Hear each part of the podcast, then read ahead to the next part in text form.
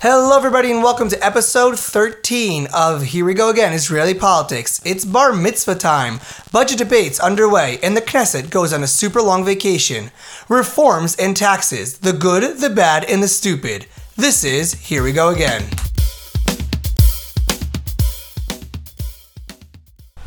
So, before we get to the budgetary and policy debates of this week, as per our, the name of the episode, we want to get to a event that an event that happened in the Knesset this week, um, with the uh, replacement speaker of the Knesset. And uh, why don't you explain to us a little bit what happened, Yotan?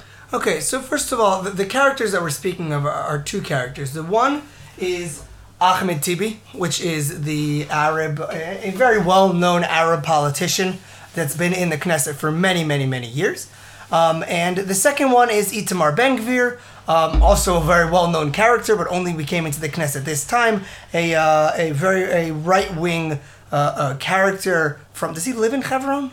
No. No, he lives in um, in Yerushalayim. He lives in, East Jerusalem. in East Jerusalem. Um, very pro Hebron, pro uh, you know the uh, uh, different ultra wing, uh, right wing organizations, um, and he has been chosen for the Knesset this uh, this last past round.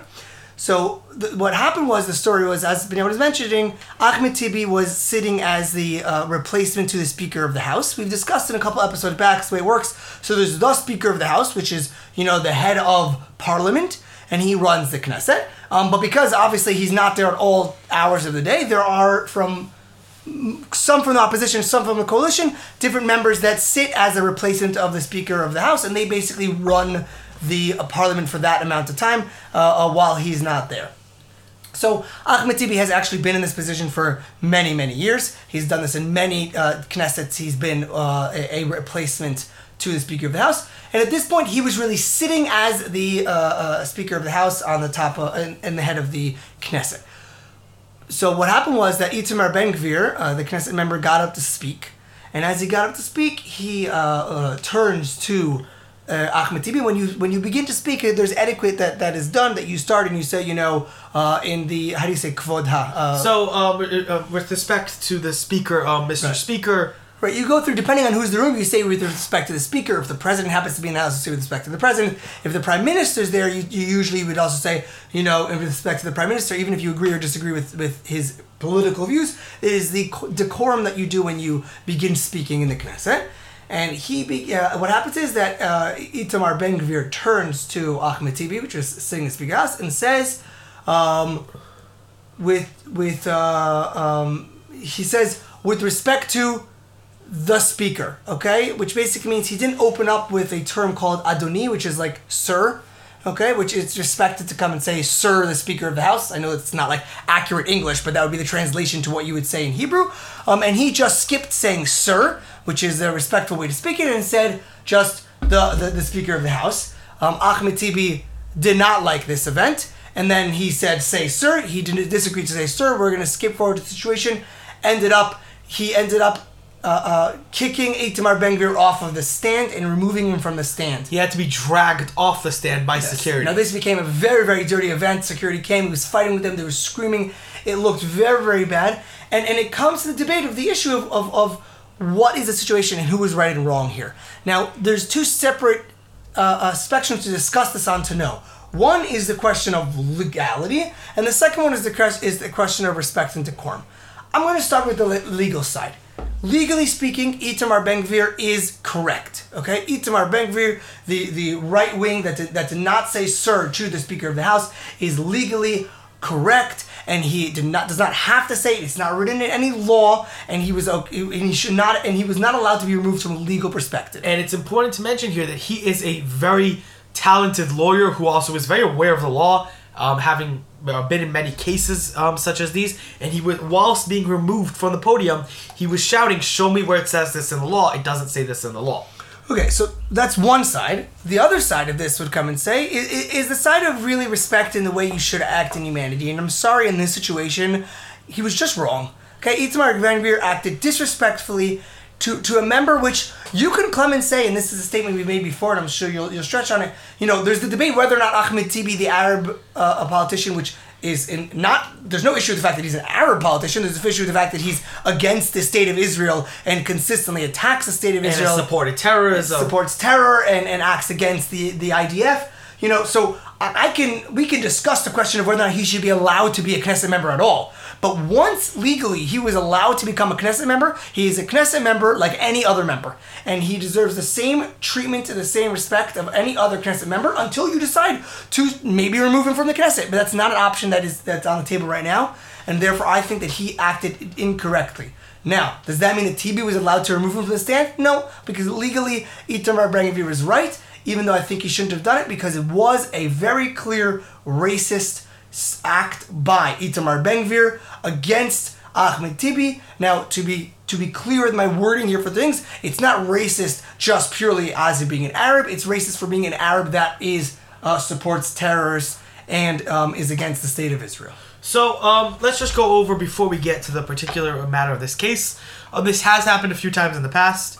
Um, uh, another uh, uh, member of the current coalition, um, who is Zeev Elkin, um, uh, was removed um, in tw- the 21st of October in 2015 by Ahmed Tibi. Um, because he blamed Ahmed Tibi for the um, uh, terrorist attacks at the time. Um, and he was saying, and, and they were saying it's inappropriate language for the Knesset, and he was removed.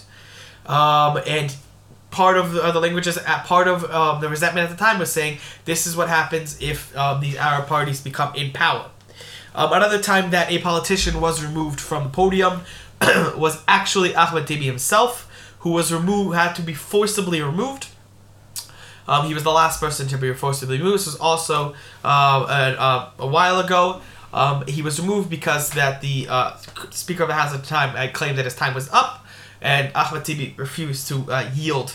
Uh, Okay, floor. but pe- people are removed from the podium all the time for tactical It's- reasons. It's usually not in such a big. it's not usually. motion It's and, not you know- also. It's also not usually by a show of force. They're usually requested to mo- remove and they leave. Right. So the one the one thing I have, which which I do want to debate with you, is is the question of, you know, the statement that Itamar Ben Gvir says is, "I know the law, and the law doesn't say I have to." Okay. On the one hand, I agree with him. You know, I'm a law, I am a law-abiding citizen. I believe in the law, and that's true.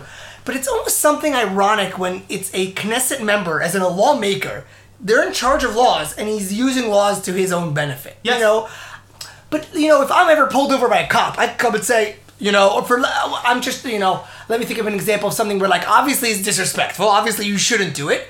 But you know, there wasn't a law passed, right? I, I don't know. You were caught walking around and peeing on the side of the road. Okay, cop Actually- comes over. actually, a law No, I said that. I know, but I was trying to give an example that everyone would, would agree that like you know is, is not a respectful thing to do. But let's say the law does not say I'm not allowed to, right? So I, as a simple citizen, could turn to the cop and say, "You, as a cop, which is from my pers- from a perspective, part of the government, part of you know the, the, the lawmakers." I could say, "There's no law saying this. You could say all I want that is disrespectful, but if there's no law, I can do it." You're right. But if I'm the person that makes the laws, it's almost like I'm not saying you can't get away with it. You can, but like, if you're like, imagine I'm peeing, but oh, I'm also the decision maker if I can pee. But the law says I'm allowed to. Okay, but you're the person who makes the law. So if it's a disrespectful thing, you should either a make it a law that's disrespectful, or still don't do it yourself because you're the reason that you're allowed to do it. Do you understand what I'm saying? Yes, but I disagree because you're right. There is no law against it, and maybe he even proposed such a law. But up until the point where a law is passed, he is allowed to do such a thing. And you know what? Because that the other side wouldn't necessarily agree to pass this, or even him, then yes, he is obliged to do it because that's the rules of the game. He's And allowed wait, to. That doesn't and- make it right. and yes, it does because it's not because the, he is held accountable to the voter. Because if if they do not like his actions, or if they do not agree, or if they want this law, for example, that you're not allowed to do this on the floor of the Knesset passed, then that is uh, then then he is held accountable to the, the voters. That being said, he is c- completely correct in his statement that just because something is a norm or that is the practice, you do not that does not give you legal authority over him. That I agree. There is the law, and that is it. That I agree Too, far, And I think that Ahmed often Tibi should be in trouble for kicking him off the stand because that is not the legal move. I just think that he should be publicly bashed for for acting the way he acted. Again, what he said wasn't that bad. Like no one even had such an issue that they called. No, it wasn't the statement in front. It was when he insisted on him telling him and he wouldn't do it. The- he decided not to call him sir. Ahmed Tibi decided to insist on being sir, being called sir, like everyone else is called. At that point, him actively saying, "I will not call you sir," to me it was was it's it's almost like picking your battles. Why do you- why is this the battle you want to you want to make it? And if it is the battle, that's not my that's Because not it's my a show way. of force. Okay. And he, then he was removed from the stand. He was removed from the stand, but it, most likely incorrectly. But I, I I think when I just go back to that, it's very important to, that we just. It needs to get into this Israeli mindset in general that there is laws and there's uh, uh, uh, customs. Customs do not have standing. Only laws should have standing and be enforceable. Just because there's a custom doesn't mean anything. And next topic. So our next topic is the uh, a law being suggested by um, the Minister of Justice uh, Gideon Sa'ar, um, uh, which is stating that no one who has been charged with a crime can go and be served as prime minister. Um, now it is quite clear that this is a law that it will only affect uh, Netanyahu, um, and whether or not we like uh, you like Netanyahu, whether or not you think he's guilty, all of that I believe should be irrelevant to this case matter, to this law, because a I don't like the concept of making a law that will affect one person. It is also clearly meant to affect one person, and not that notwithstanding, it is still a very bad precedent to set for um, th- this law in the first place. Because what this law pretty much says is that the police and the courts, all they need to do to remove a prime minister from power or to remove someone they don't like from running, is just charge him. They don't need to indict him in court. They don't need to convict him in court. He doesn't need to be found guilty. They need to open a case against him and charge him. Now, charging him could take five to ten years in Israel. All they need to do is charge him with something, it doesn't matter what, and he's officially removed from the game. He can no longer run for prime minister. And that is way too much power in, a, in an administrative state that this person specific claimed he had issues with. That's also not forgetting that his main problem is that he hates Netanyahu. He used to work for Netanyahu, that he resented him a lot, he was hurt, and that's what really why he's doing this. So, I, on the one hand, I agree hundred percent with everything that you're saying regarding you know the the, the giving the, the courts the power to just remove someone. But my question is, what is your solution? And I think we've discussed this in the past. What is your solution to the fact that let's say there is a a, uh, a prime minister that really actively, like like even publicly, okay, does acts of, of, of, of you know crimes that are very clear and terrible crimes and whatever set of crimes that we would both agree with he cannot be prime minister anymore once convicted okay but like We're not discussing conviction no no here. no wait i'm saying i'm saying let's say we take a set of crimes okay I, I'm, I'm careful i don't want to say murder because it might be that if he committed murder he would have to be in jail immediately until conviction i'm not really sure how it works with that but like let's say let's say the prime minister was was caught on camera. Like everyone caught him going into a bank and stealing five million dollars from the bank. Okay, in a bag and walking out. Obviously, I'm giving a fictional concept, but let's discuss, let's uh, say okay. Now, as you mentioned, even if there's a pure camera about it, the actual conviction process takes a long time, especially for a prime minister. Okay, and my question is. How do you make sure that he doesn't continue to be prime minister for five years after he actually committed a terrible crime which needs to remove him from power? You don't. And very simply, you shouldn't. It's nice that you claim that, and it's nice that there's a video.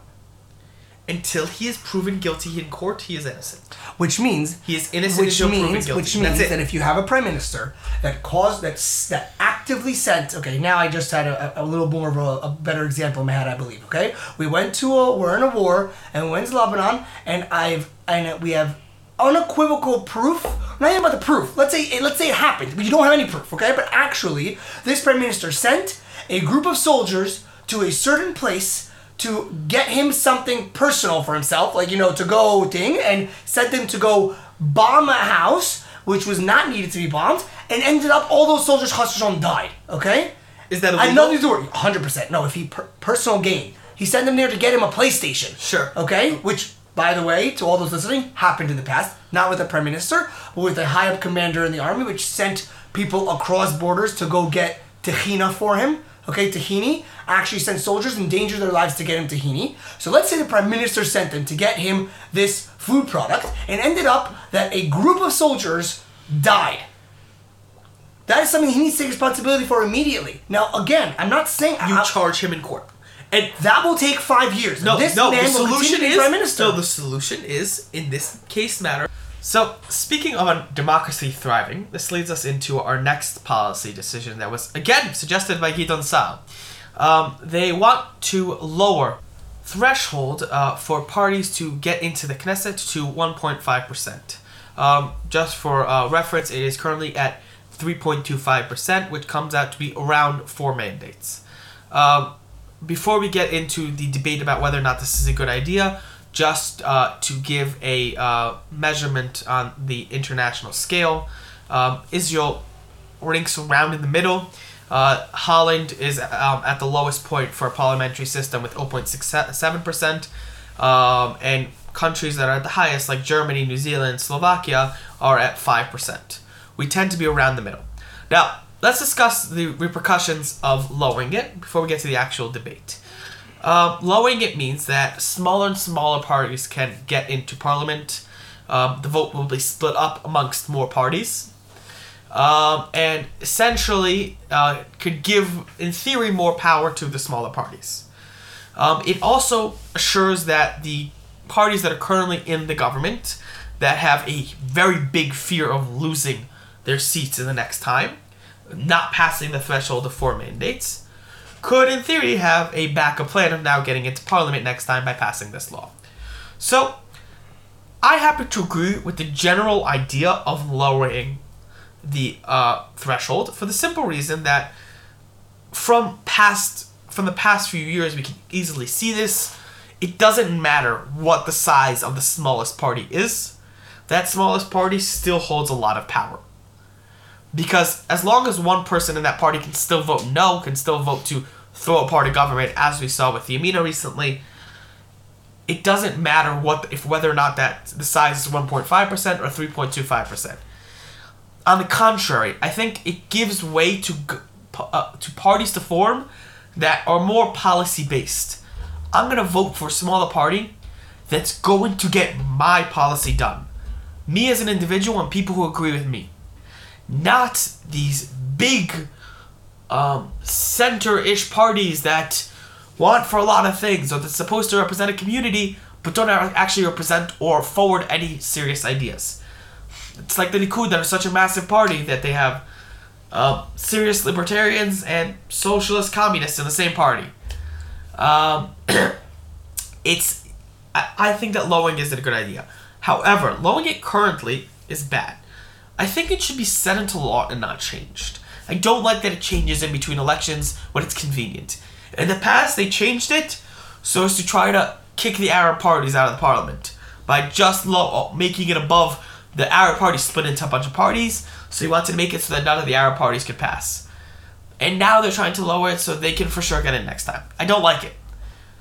You should pa- pass or fail on your own merits without trying to game the system and change the rules of the game because it's convenient for you. It should be very simple on that. Okay. The idea of the uh, well, threshold percentage of getting in, right, which means you need a m- minimum amount of mandates out of the 120 mandates seats in the Knesset, you need a minimum, is that when you lower it, you give stronger power to minorities, but weak, a weaker government in general. Okay, now Israel is one of its biggest issues is it's always has a weak government, which is why governments constantly fall apart because every little piece can take apart the government instead of it being uh, uh, uh, sealed and, and and done. And I think that lowering it down ends up just you know but obviously if you make it too high then you have certain minorities which will not even be represented at all. Now we've discussed in the past the problem of representation. That's the whole issue we have in our government in general. There is no representation of the populace. So you know i would say that when you when you want to lower the percentage i would give two options which would be because again the problem that you have sometimes lowering the percentages is that you can have or or raising the percentages depends bo- both directions is that you can have multiple parties that are in the same general concept, but each kind of having the little niche that they're in, and then they could all end up falling, and all their seats can be thrown in the garbage. Okay, and and that to me is the issue. I would say that there's two solutions to this problem, which are better than lowering the percentage. Or, or, or again, remember to for those listening to make it not oh not complicated, lowering the amount of seats you need to get a minimum for your party to be in the Knesset. And I think that the two solutions are as follows. One, which is more complicated and this we'll discuss in a different episode, is really just the idea of actually changing into representation, which means either by geographical area or by different cities in which I really can vote for the people that I know represent me, and then they will get a seat regard they could even have one seat for all I care about because they're representing a certain area. The second solution I think is more practical and it's really almost confusing to me that it doesn't exist today. Maybe you'll give me a counter for why it shouldn't exist. But to me, when I go vote and I'm a party, okay, now there's something called um, Hiskem Ha'odafim, which means an agreement of leftovers, okay? So if we both run, if we're two parties that are both right wing parties or both left wing parties, as I mentioned, are in general agree on a lot of things but are have different targets, we can sign in between ourselves an agreement, a, a leftovers agreement, which means that if I ended up getting uh, seven seats, you ended up getting 11 seats, whatever it was, the leftovers between us, because it's obviously not exact, the leftover over votes will be combined together and one of us will get an extra seat on those votes. Now, it, it, it's, an, it's an interesting idea because the problem is that then I can end up voting for one party and my vote can go to another party. But it's something that I'm aware of and has to be disclosed before. It's not like they can later on decide. So when I went to vote, I understood I'm voting for, let's say, Benedict Saar, I believe, had it last time, right? So I can say I am voting for Bennett or I am voting for Saar or on true on the left side, I am voting for Havoda or for Meretz. I believe they also had an agreement. And then I know that if I vote for Avodah but it ends up losing, then it's going to go to Meretz. And why am I okay with that? Because I'd still prefer for it to go to Avodah and Meretz, to go to Meretz, than it is to go to a right wing party. And therefore, I'm okay with that decision.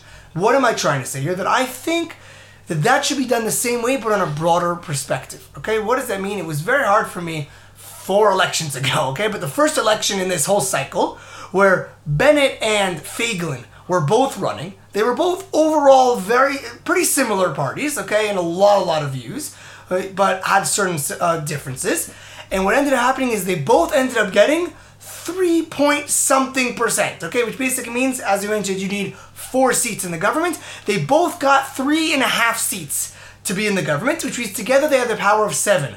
But because each one didn't get to four, it was all thrown out. All of their seats were split between everyone else. And that was very hard for me because those votes should have still counted. And what I would want to change and advise, and then I don't care how low or high you put the, the um, threshold rate, is that when you vote for me, I have the right as a party to say that you're voting for me, and if I get my four seats, my votes to get, and if I don't get in, all of my votes go to this other party. So there's something similar currently. Um, some of you may remember this. Um, before Yamina was called Yamina, it was called uh, Yamina Chadash, the New Right. Um, but they were afraid to not pass on their own. The, this is two elections ago. So they joined with other parties to run as a quasi one party. They were not one party, they had different platforms.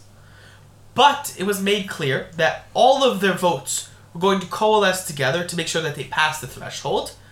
After they passed the threshold, they were going to split up into different seats according to an agreement that was made up ahead of time. But they were still separate entities. So that was their gen- that's the general thing. That was another way to trick around the uh, threshold. So that, that is a certain solution, but it doesn't really solve the issue because that exactly what you're saying is again, I don't want to vote for the other party. I just prefer the other party than a third party, right? Than than a, than a party on the other side of the spectrum. So I don't want to vote for a party where the first seat is for the party I like, the second seat's for the party I don't really like, third seat it is, and then I'm automatically pushing them in. And if they get five seats, it's all split. No, I want to vote for my party and fight for them to pass. We are believer, we believe in the motion of them, and we want them to pass. I know that, and if he passes, I want all of his four seats going to my party, to the party I voted for. All I'm saying is that I want it to be that if it ends up that we did not succeed in passing it, at least my votes won't be thrown out. I want that vote to be passed on to another party that's in general in my views, even if it's not my favorite party. I, I hear you, and I, I don't like it because I don't like in general. Um, I, I- guess you'd call that ranking balance, as in. I almost wish there was such a thing. I think it's it's too complicated, which is why I simplified it by the so and that's the issue. It's too I would love to be able to rank. I I, would know. love to be able to rank my first party. Say uh, my first re- re- uh, request is I want this person to be, and I'm saying if he doesn't pass, second person. So it exists. It's called ranked choice voting. It was just tried in New York in uh, the mayoral race, and it created a massive mess. Um, ranked choice voting is incredibly complicated and can create big issues. Uh, on, on a theoretical level, it sounds very nice, and I agree with it. Just on a very practical level, it hasn't worked so well in the But past. do you not agree that I, this is why I did not advise a ranked voting thing because I said that's too complicated. But do you agree that it's very simple? You already have agreements, as I meant, leftover agreements between parties. All I'm changing in the law is that the leftover agreements, again, sorry to specify, people didn't understand this. The only way the leftover agreement works is if both parties pass. Okay, so if you both parties get at least four, then their leftover of less than one will be transferred between each other. But if one of them doesn't pass, all their votes are thrown out. That's what's hard for me. That's it.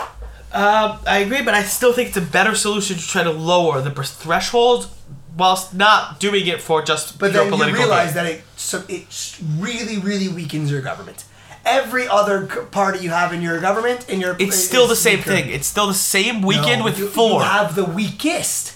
But instead of having four parties where the weakest has four and a half seats and then he's able to hold it, you're gonna have nine parties or even twelve parties where the weakest has two seats. So, but that happens currently. For example, okay, well, we may discuss this in a future episode. There are people that were currently just bought off as part of the government. They were given to be a, uh minister without a actual position. It's, uh, it's called Sali Lotik, which is pretty much just a payoff. We're gonna give you money in a position without an actual position, so that you join the government and leave us alone. And that's the same idea. And that gets That's one much, single and that gets much worse when you lower the threshold. Has it been shown to be that way in the past. Anyway, let's move on to the budget. So, in the coming week, the Knesset will have to decide on the budget and vote for it. Well, the government more than the Knesset, and attempt to pass the budget in the coming week. Because that, out of the rules of the forming of this government, they have three months from the forming of the government to pass a budget. But um, they go on a hiatus for two months from August 8th to October 4th an absurd notion that they get two months off and they decide how long they get off, but that's a discussion for another time. Um, and so the, all the discussions for the budget are ramping up this week, including all of the reforms, new taxes, lowering taxes, and all the discussions. This week we're going to be going through the good first and then the bad, and uh, dis- uh, discussing first the facts and then seeing what we have to say about each of the reforms. And as part of how these are passed, it has to be passed as one a part of a massive omnibus package called Chok HaEsderim and Chok HaAtamot, which is um, just part of the big budget law, which is how all of these are passed, all together under one massive omnibus pack- package that they vote for at once, which also makes passing all of these both incredibly more difficult and a lot easier at the same time because you're kind of just forcing everyone they get what they want so they vote for the big bill anyway. Um, ignoring what's in it. It also causes that you're passing this massive budget bill with all of these different reforms that no one's actually ever going to read because there's too many pages to it but we'll get to that later so to attempt to understand um, the first of the reforms that we want to discuss we have to mention the current state of the issue in this country.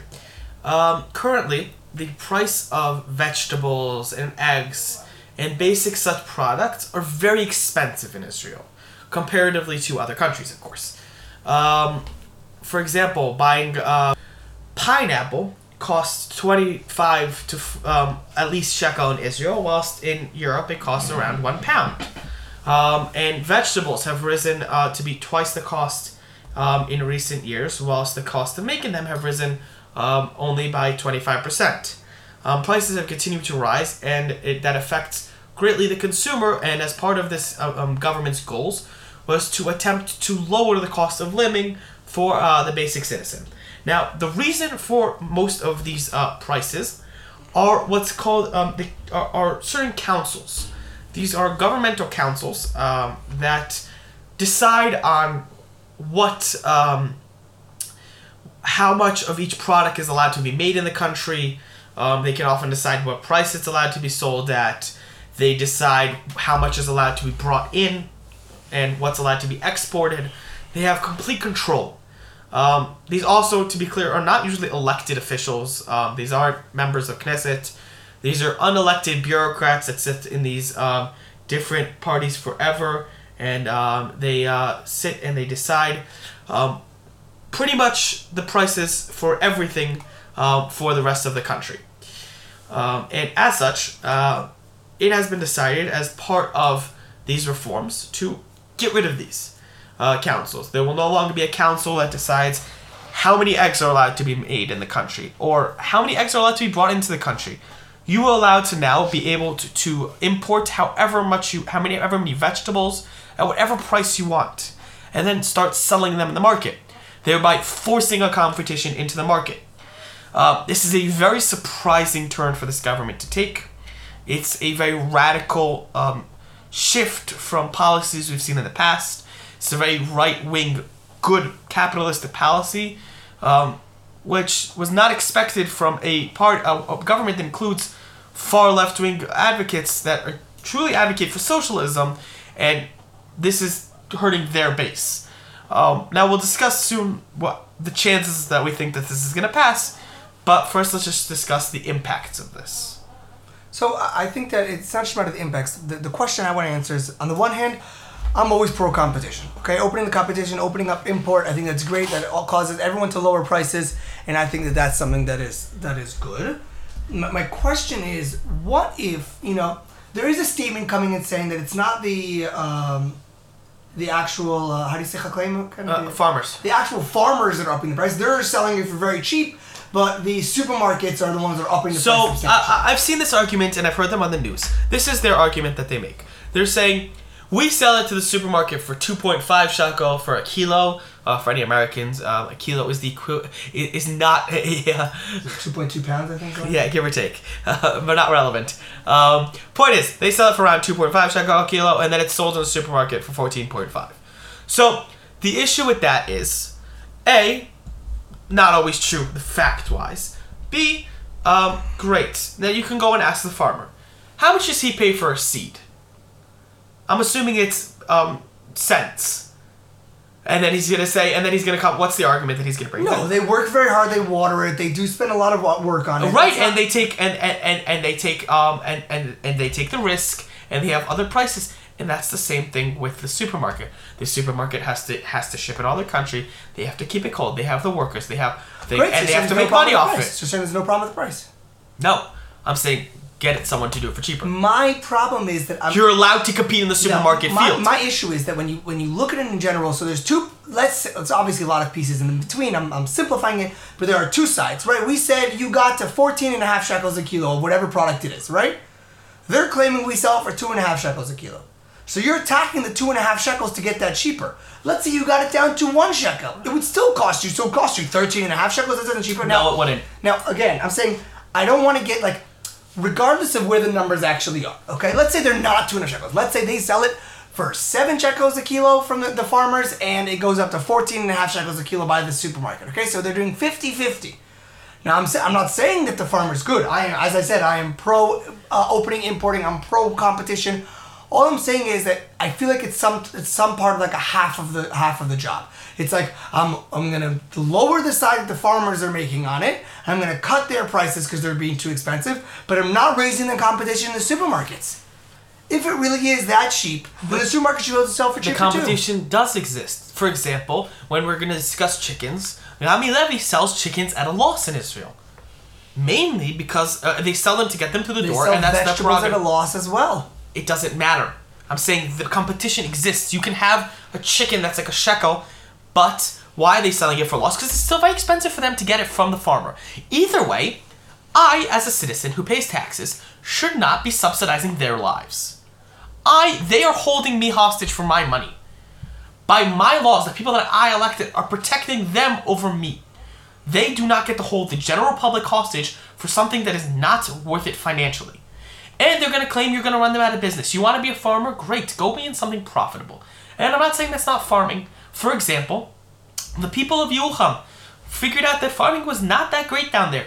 You know what they did? They decided to build a, a cannabis field. They are the the cannabis empire of the world for uh, for medical cannabis. They have the best product and they release massive quantity of it. And let's not forget that most of the product that's made in Israel is exported and not sold in the country. Most of the good vegetables. So who are they really fighting against for us to not bring in vegetables to make it cheaper for them? They want to try it, then yes, you compete with those European uh, um, eh, people that bring it in. And you know what? As part of this reform, they're still going to be subsidized, but they're going to be subsidized directly and not by hurting the consumer who needs it the most. Who's going to be the poor person who cannot afford to buy milk and eggs for his children because it is prohibitively expensive. As part of these reforms, there have been massive protests in the street. Um, and part of these protests, uh, these are protests that are organized by these farmers. Uh, they're protesting, you're, um, you're, ta- you're taking the food away from my table. And they're taking these big cartons of egg and they're throwing it in the middle of the road. If you don't want our food, don't eat it. Um, just a funny side point that uh, report came out by Channel 12 News that most of these eggs were eggs that were over the threshold that they were allowed to make in, in general that year. So they had to be dumped but that's neither here nor there. Um, but sadly, they do appear to be having an effect. Um, the uh, Blue and White Party, um, which is mainly a party that's supported by um, the the the Histadrut um, and by uh, by the farmers, have been have given freedom to vote to their members. Uh, Meretz, which is also a left wing party, is mo- and, and the Avodah are also most likely giving freedom to vote meaning that the chances of this vote passing are getting slimmer and slimmer.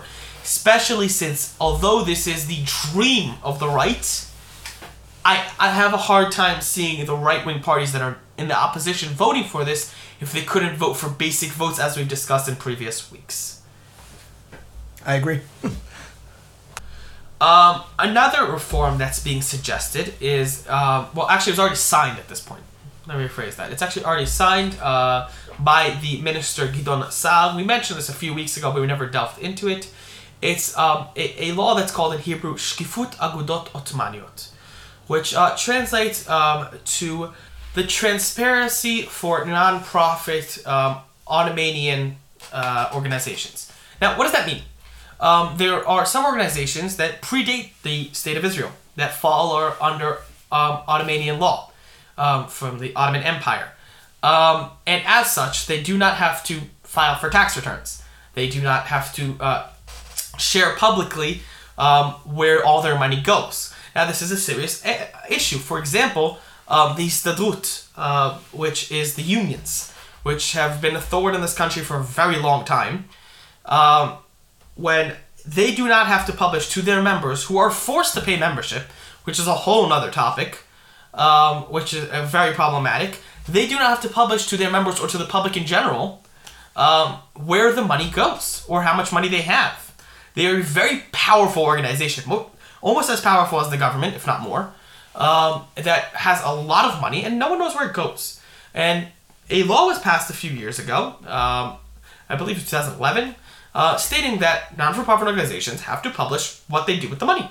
So make sure there's no corruption, uh, make sure that it's actually a non for profit organization. Uh, general rules. Uh, but there was an exemption put in the law for any uh, Ottoman organizations that predate the country. This causes a major issue.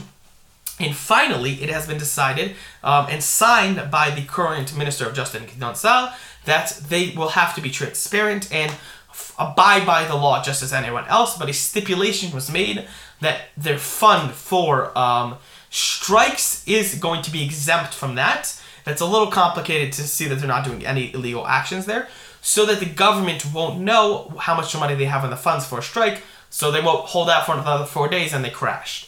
That being said, this is a very good move that should have happened a very long time ago. You know, it's funny. I, I sit here and I try to think.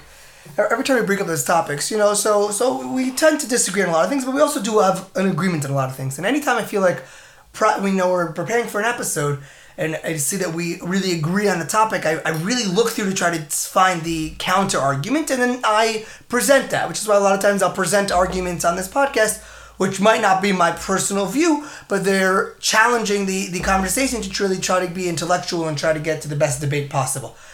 And I really have a hard time thinking about it. I cannot find a reason, and I want to meet the person to sit across from me and say, they should not have to file taxes. And I'm not talking about the payment of taxes. I mean, file their papers to show what they're spending their money on.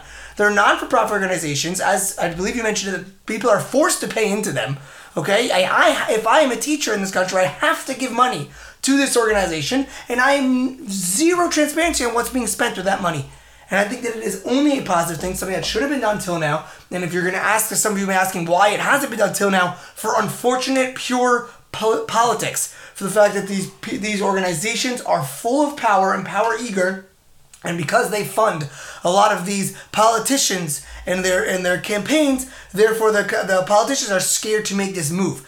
But once they don't have that leverage, I think this is an incredible move that if it passes, and well, it, it has, but if it stands it will only cause good things, and, and I think that should be pushed forward. And if one of our viewers or anyone else has a counter argument, I would more than love to have them on. We would love to hear their view and maybe challenge that decision. Part of their issue is that the unions ha- are it's a two-way street with the government. They they don't want to get rid of them because they fund their campaigns, and then the government in turn funds the unions that doesn't give an excuse. I want someone of the union to sit here and explain to me as a citizen and to the citizens of the government, uh, not the government, of the country, how this is not a good thing. So uh, they believe that they know better, that they protect the general teacher. They, they, they protect Wait, no, no, no. That, that's a conversation of whether or not you should force to pay. I think that's horrible as well. But that's a different conversation. It doesn't mean I should still be transparent of what you're doing with it. That's fine. You know better. But why can't I know what it is that you know better? Great. Uh, hopefully, someone can uh, come on and hopefully explain it to us. Now, on to taxes. So, as we know, uh, Corona was very expensive. Uh, between all of the tests and the vaccines and unemployment and um, paying for uh, pension, uh, which is a whole other issue, which we'll discuss at a different date. Um, the deficit has grown very large, and we need to start dealing with it uh, to be responsible uh, country. As such, um, there are only two options that stand in front of a government. Either you slash the budget, or you raise taxes. Now, slashing the budget is very difficult in this type of economy, in this type of government, because this type of government is formed by many different factions who need to please their base with the fact that they're in this government, and therefore they're going to get payoffs in the things that they want each one's going to insert into the budget something that they want, and then they'll get paid off, and the government stands. For example, um, the Arabs getting 50 billion shekel to deal with things. Um, everyone gets their payoff. So the second solution is raising taxes. Now, the issue that they found is they promised on many, many, many occasions that they will not raise taxes. So, what's their solution? They're not raising taxes, they're making new taxes. Everyone gets a tax. So, here we're going to go through some of their new taxes. Um, there's going to be a tax on any plasticware. Plasticware is going to become very, very expensive. It's going to be, uh, it's a complicated calculation, but it comes out to around 40% tax on plastic. Um, it can be more dep- or less depending on the size and actual item, but this makes plasticware very expensive for individuals. Um, it's supposed to try to a raise money, b um, be green, as to force the citizens uh, to uh, use normal ware and not plastic ware to preserve the environment. Um, so I think that the, the, the, there's so many issues with this tax. Okay, um, the one issue would be that it's you're basically getting into my it's just an unfair tax because what would be your claims for it? You'd say it's for your health, right? I'm sorry, um, um for, for the environment, right? That was the, the Coke tax. We'll discuss that in a second. Uh, you know, so for the environment, but there's a lot of things that are for the environment. So, so you know, you're you're coming and claiming you're saying I'm taxing plastic, but I'm not taxing other things which are good for the, which are for the environment, and and which which could be done in the same bill, and that I think is un is un uh, just to make a decision like that. That's that. not fair because they are doing other taxes on the environment. They're attempting to do a uh, CO2 tax. Uh, they are attempting to do different taxes on the environment. and, and, and mainly connects to the fact that it really hurts the, the, the weakest population in this country. Both of the weakest populations. Okay, so it hurts the Arab populations and the ultra ultra orthodox population, which are the poorest populations in this country, and it, it directly hurts them as much as possible because they are the ones that use plasticware the most. And I think that it's also a plasticware which is uneducated. What does that mean? um, uneducated is the word I was using. So what I'm saying is, if you take all of this plastic plasticware, you told me this law was that there's a tax of 40% of plastic, and 100% of that money goes into education of the environment, and education of recycling, and education for therefore I still would be against the tax in general, but I would somewhat understand it. I would say you're not just trying to get money, and you're trying to get money on the weakest population of the government of the of the country. You are trying to make the country greener, so you're going to tax something which hurts the environment and use that money to educate people to be better about the environment. But that oh, is money's not being done fungible, right so that's not fair. no, it shouldn't be fungible. Money's always fungible. No, it no Because be the money you were going to spend on um, education for them, you can now spend on rockets. Money's fungible. No, no, no, no. It doesn't matter. It's a sum. If this tax brings you another X amount of money, that money has directly should be going into education of environment or a recycling thing, whatever, whatever other environmentally friendly thing you decide to use it in. It cannot be used to the general government uh, uh, pool. But then they can't pay all the debt that we have back. Um, either way, it's not a great tax, and it also hasn't been proven to be effective in other countries. Um, for example, France has this, and England, and it hasn't proven to be that effective. It just hurt the price of living for the weakest population. Let's move on to the other taxes. Next tax is legally called also the Coca-Cola tax, which is pretty much a sugar tax. Um, for any sugary drinks, it's going to be uh, up to 1.3 shekels for every uh, liter of a drink that is sugared. Okay, so wait, wait, we need to specify. It's not accurate. It's not just sugary drink. It's a sweetened drink, which means, by the way, that Diet Coke and Coke Zero will also be taxed. Which are sp- stipulated by name in law. Coke, Diet Coke, and Coke Zero both also be taxed. Okay, so basically the idea would be, I'd still be against it, but you could say sugar is dangerous, therefore sugar will be taxed, therefore a sugarless drink, which as Coke Zero is no sugar, would not be taxed, but it's not. It's all sweetened drinks will be taxed. So, A, stop trying to tell me what to do. We are you free people with agency. You're trying to get me to be healthy. With all due respect, piss off. It's not the government's job to make me healthy. You are an adult person with agency, with your own choice, and you don't get to try to force me to be healthy. So, but the, the counter argument to that is that it's a matter of health, okay? Which means that you don't have the right because you are in a country that has public um, uh, medical care, which means that if you end up treating yourself badly, end up getting diabetes, end up getting becoming obese, it's going to cost in the country a lot of money that you aren't healthy. Now, I, I'm okay with that claim. Okay, I'm not saying I'm okay with you telling me how to do it, but I'm okay with the fact that in general, different than a lot of places, no, if you end up being unhealthy, it affects my money. Okay? The difference is, and this is where the claim I was trying to make before, but it's stronger here, is it, this is just a game of, of, of decision of who you're attacking right now. What does that mean, this is sugared? Wait, so this isn't okay, but pizza is fine? But hamburgers with red meat is okay? So you're just deciding on a day to day what products right now are unhealthy, therefore you're taxing them more? Putting a health tax on food products is a virtually endless cycle of the unhealthy foods right now we're going to go through.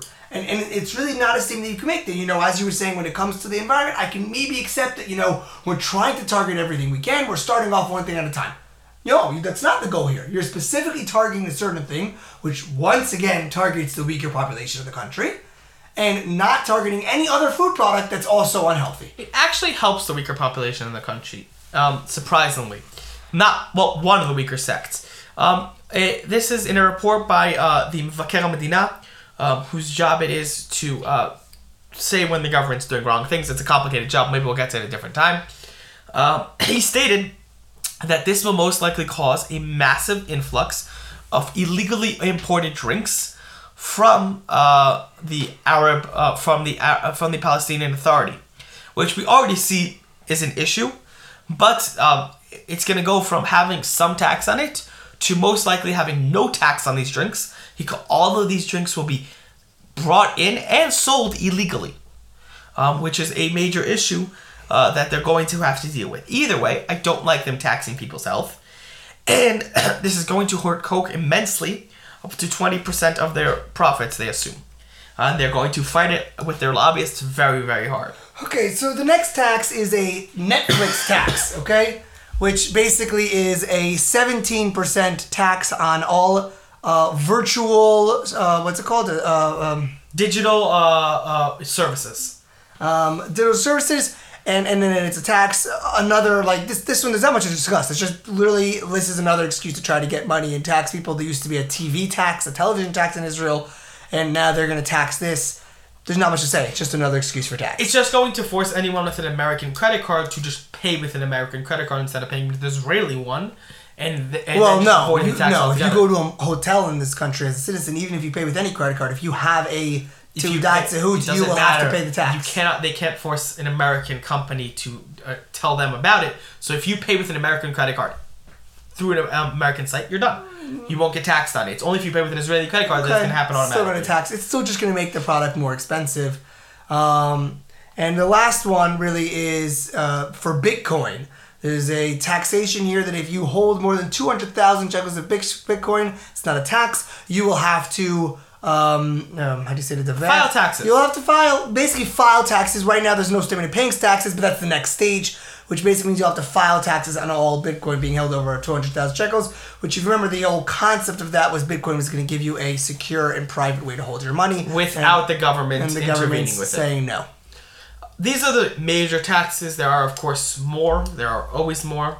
Um, but these are the major issues, and they're going to they hurt them publicly because they're they attempted to do this as a way to raise money, raise taxes without raising taxes.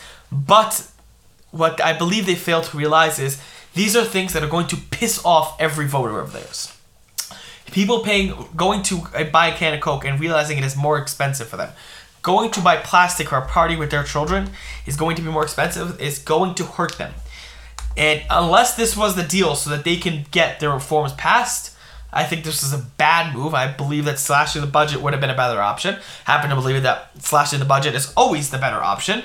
But again, that's neither here nor there.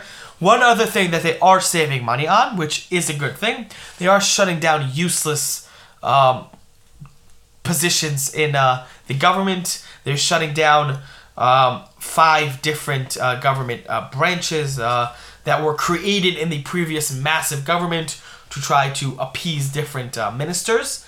Um, and they're shutting all them down and merging them into existing uh, positions to try and save money and to uh, get rid of useless waste.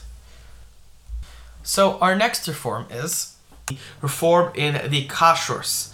Um, before we get to the actual reform, let's just go over how the kashrus is currently handled in the country. So the kashrus is currently handled in the country by the um, head rabbinate. Um, they give kashrus to uh, stores so that they can uh, post a sign that they are kosher. Um, it is very expensive for stores to do this uh, for different uh, organizations. Therefore, it's very uh, a lot of them don't do it. They also have uh, very strict rules that aren't for everyone, or they're not good enough for Haredis. Um, so different organizations uh, decided to also give kashrus, but they weren't allowed to be called kosher if they had only those kashruses and not the rabbanut. For example, um, there was a kashrus of Tzohar that came up against the rabbinate, and there's a kashrus of Haredim of Badatz Beit Yosef, which also supplies a kashrus, just in a different version to the rabbinate.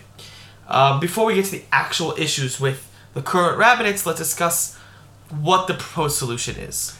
So before you propose, you discuss the actual solution. I'm trying to understand, and and you're going to discuss it when you go through the solution. But what is really the difference between what you have right now? You know, you're going to say right now we have one organization that gives the official kashrus, and then you have other organizations that are giving unofficial kashrus. But if I think that the rabbis of Tzohar are good rabbis that I believe in, so I can eat what they are approving. And if I think that they, uh, you know, Badatz, which is the ultra orthodox rabbis are accepted, which is what the, the ultra orthodox go by, then great. So they could have that kashrus and not the rabbinate kashrus. What's the problem? So the problem is that um, a few things.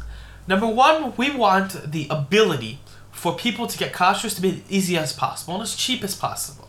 It shouldn't cost the people who owns a restaurant or small mom and pop shop bakery um, to be costing them and, and so much money for them to be kosher. We want someone who's opening a bar in Tel Aviv, which is not the heart of a Jewish of a major or, or religious community, for food that's kosher, essentially kosher, for it to be easy for him to make a kosher um, establishment, because it'll just be simpler for him than going and um, not doing kosher. So people who uh, keep kosher can't uh, go and to his establishment. So that being said, one second. That being said, one of the other big issues is if you use soil but don't use the um, normal rabbinate, you cannot call your place kosher legally. You will get fined or even shut down in some cases and told you can't open the store with that sign that it says kosher. And that is a big issue to some of the stores. So why don't you explain the uh, the proposal itself, and then because I don't see how this will save money for the people, but why don't you go through it and we'll see. So, um, the proposal is proposed by uh, Matan Kahana, who is uh, from the Yamina Party and currently uh, the Minister for Religious Affairs. Um, and the proposal states as follows that they would like to divest uh, um, the powers of kashrus from uh, the rabbinate. They will go to private organizations that will supply kashrus, um, and they will make sure that all these places are kosher according to standards set by the rabbinate. And the rabbinate will become more of a regulator. They will do surprise inspections and such um, that um, make sure that they're holding up to the standards that are set. The private organizations. Yes, um, although though it's still unclear whether or not there will still be a minimum standard set by the rabbinate, or whether each organization will completely set its own. Um, it's still up for debate and not clear what the exact uh, protocol will be. Um, but most likely there will be base standards set by the rabbinate, and then each organization will slightly deviate from that um, to be more machmir or less. Um, and on top of that, what it causes is now I'm going to compete for you to come to me for kashrus because I want. I'm gonna make it cheaper for you. I'm gonna make it more productive. I'm gonna try to. Um, I, I'm gonna. If you want me to come more, I'll come more. Um, but making sure that I'm still kosher is going to be the rabbinate regulating all all of my uh, uh, uh, activities and doing surprise inspections, including fines and losing your license as such, um, to make sure that it is simple and easy for uh, restaurant owners to get kashrus on their products. Okay, so now now I want to go back to my issue when it says about what you're thinking will cost the actual uh, you know uh, thing. Now the problem we have today is that they the consistent problem is if I want to have so I let's say I have the kashrus of the rabbinate, okay, but then I also need to have the kashrus of the of badatz because the ultra orthodox won't buy if it doesn't have badatz, and I need to have this type of kashrus of uh, Rav Mahbud if I want to have a certain uh, you know uh, a population buy for me. Those all exist. Let's say this whole process goes through perfectly and all the kashrus works the way it is. You're gonna have the same issue because you're still gonna have the problem of I don't I don't care if it's signed kashrus. I'm gonna say I only buy it if you have the private company of Badatz doing it under the rabbinate, and I'm only gonna do it if you're gonna have the under company star. So I could still end up having a rabbinate kashrus that I'm still paying three different private organizations. Yes, um, but instead of paying those three private organizations, imagine you now have, um, let's say we have a standard for badatz. That's the that's the issue. I want to eat by you only with that standard. Now, badatz is currently the only one who holds that standard because the only one who have permission to make a kashrus at all. But let's say tomorrow, there's more people who come up and they hold to the same standard. And they want to do it for cheaper. That's the general idea. The free market will allow them to do it for cheaper. No, because it's not a matter of free market right now. No, it It's is. a matter of the trust in those rabbis. So if the if, Same if, standards. If- if there's no you can't compete with Badatz because the ultra orthodox community will only eat what has Badatz. I don't care if you have a thousand other kashers. No, because it could be made by it, it- you could get the kashrus by the same standards that those rabbis set. That's the idea, yeah, you know it doesn't work like that. You're going to convince them that it's the same and standard. they're not the issue. But Even- that's the point. even at this point, they were never the issue because they won't eat by the rabbinate anyway. They weren't the point. Your problem was the rest of the population. Yes, but right now, when I don't go and I don't eat at a place that has kashrus at Tzohar, even though you want to ask me honestly, I'm sure they're probably better at their kashrus than the rabbinate, okay? And they take it more seriously. But I still won't eat at a kashrus that has Tzohar because it's not kosher by the rabbinate. But that's an ideological reason. It's, it's not. It's not. A, it's not a religious reason. I'm not saying it, I, to come and say that a restaurant that is has kashrus by Tzohar is not kosher is weak. Okay, it's, it's a weak claim that there's anything that's not purely kosher in that statement. The idea is that if it doesn't have a kashrus of the rabbinate of the country, then I won't eat there because you should have kashrus by the rabbinate. You, to claim that it's not kosher is very difficult. And I think that that's what I'm saying. It doesn't, you know, tomorrow. So if I right now, some people do eat Tzohar kashrus, but I won't eat a Tzohar kashrus. Tomorrow I'm gonna eat a Tzohar kashrus that has the rabbinate's signature on it. Maybe. It's not the rabbinate But- signature. It's a regulator. They don't come and sign. It's Saul signing. That's the difference. It's Which It's means that if I don't eat a Torah today, productivity. there's no reason I should eat a Torah tomorrow. well, no, because you're only not eating for ideological reasons. Which means that you're only solving a very, very small population, which is just not eating in places for ideological reasons. and you're solving bureaucracy, which is a major issue. It's very difficult to get a kashrus currently. And it's not just the population, it's making it easier for the restaurant owners. Okay. But we'll come back to it more as more and more details emerge on this plan and as it gets uh, through. And with that, we will conclude our episode. We hope you enjoyed. Thank you for listening in. We remind you that you can listen to us on all podcast platforms Google Podcasts, Spotify, Apple Podcasts, and all others. Reminder that you can email us for any questions or debates you have or topics you'd like us to discuss at hwga.pod at gmail.com. Thank you for listening. We will see you next week. This is Here We Go Again.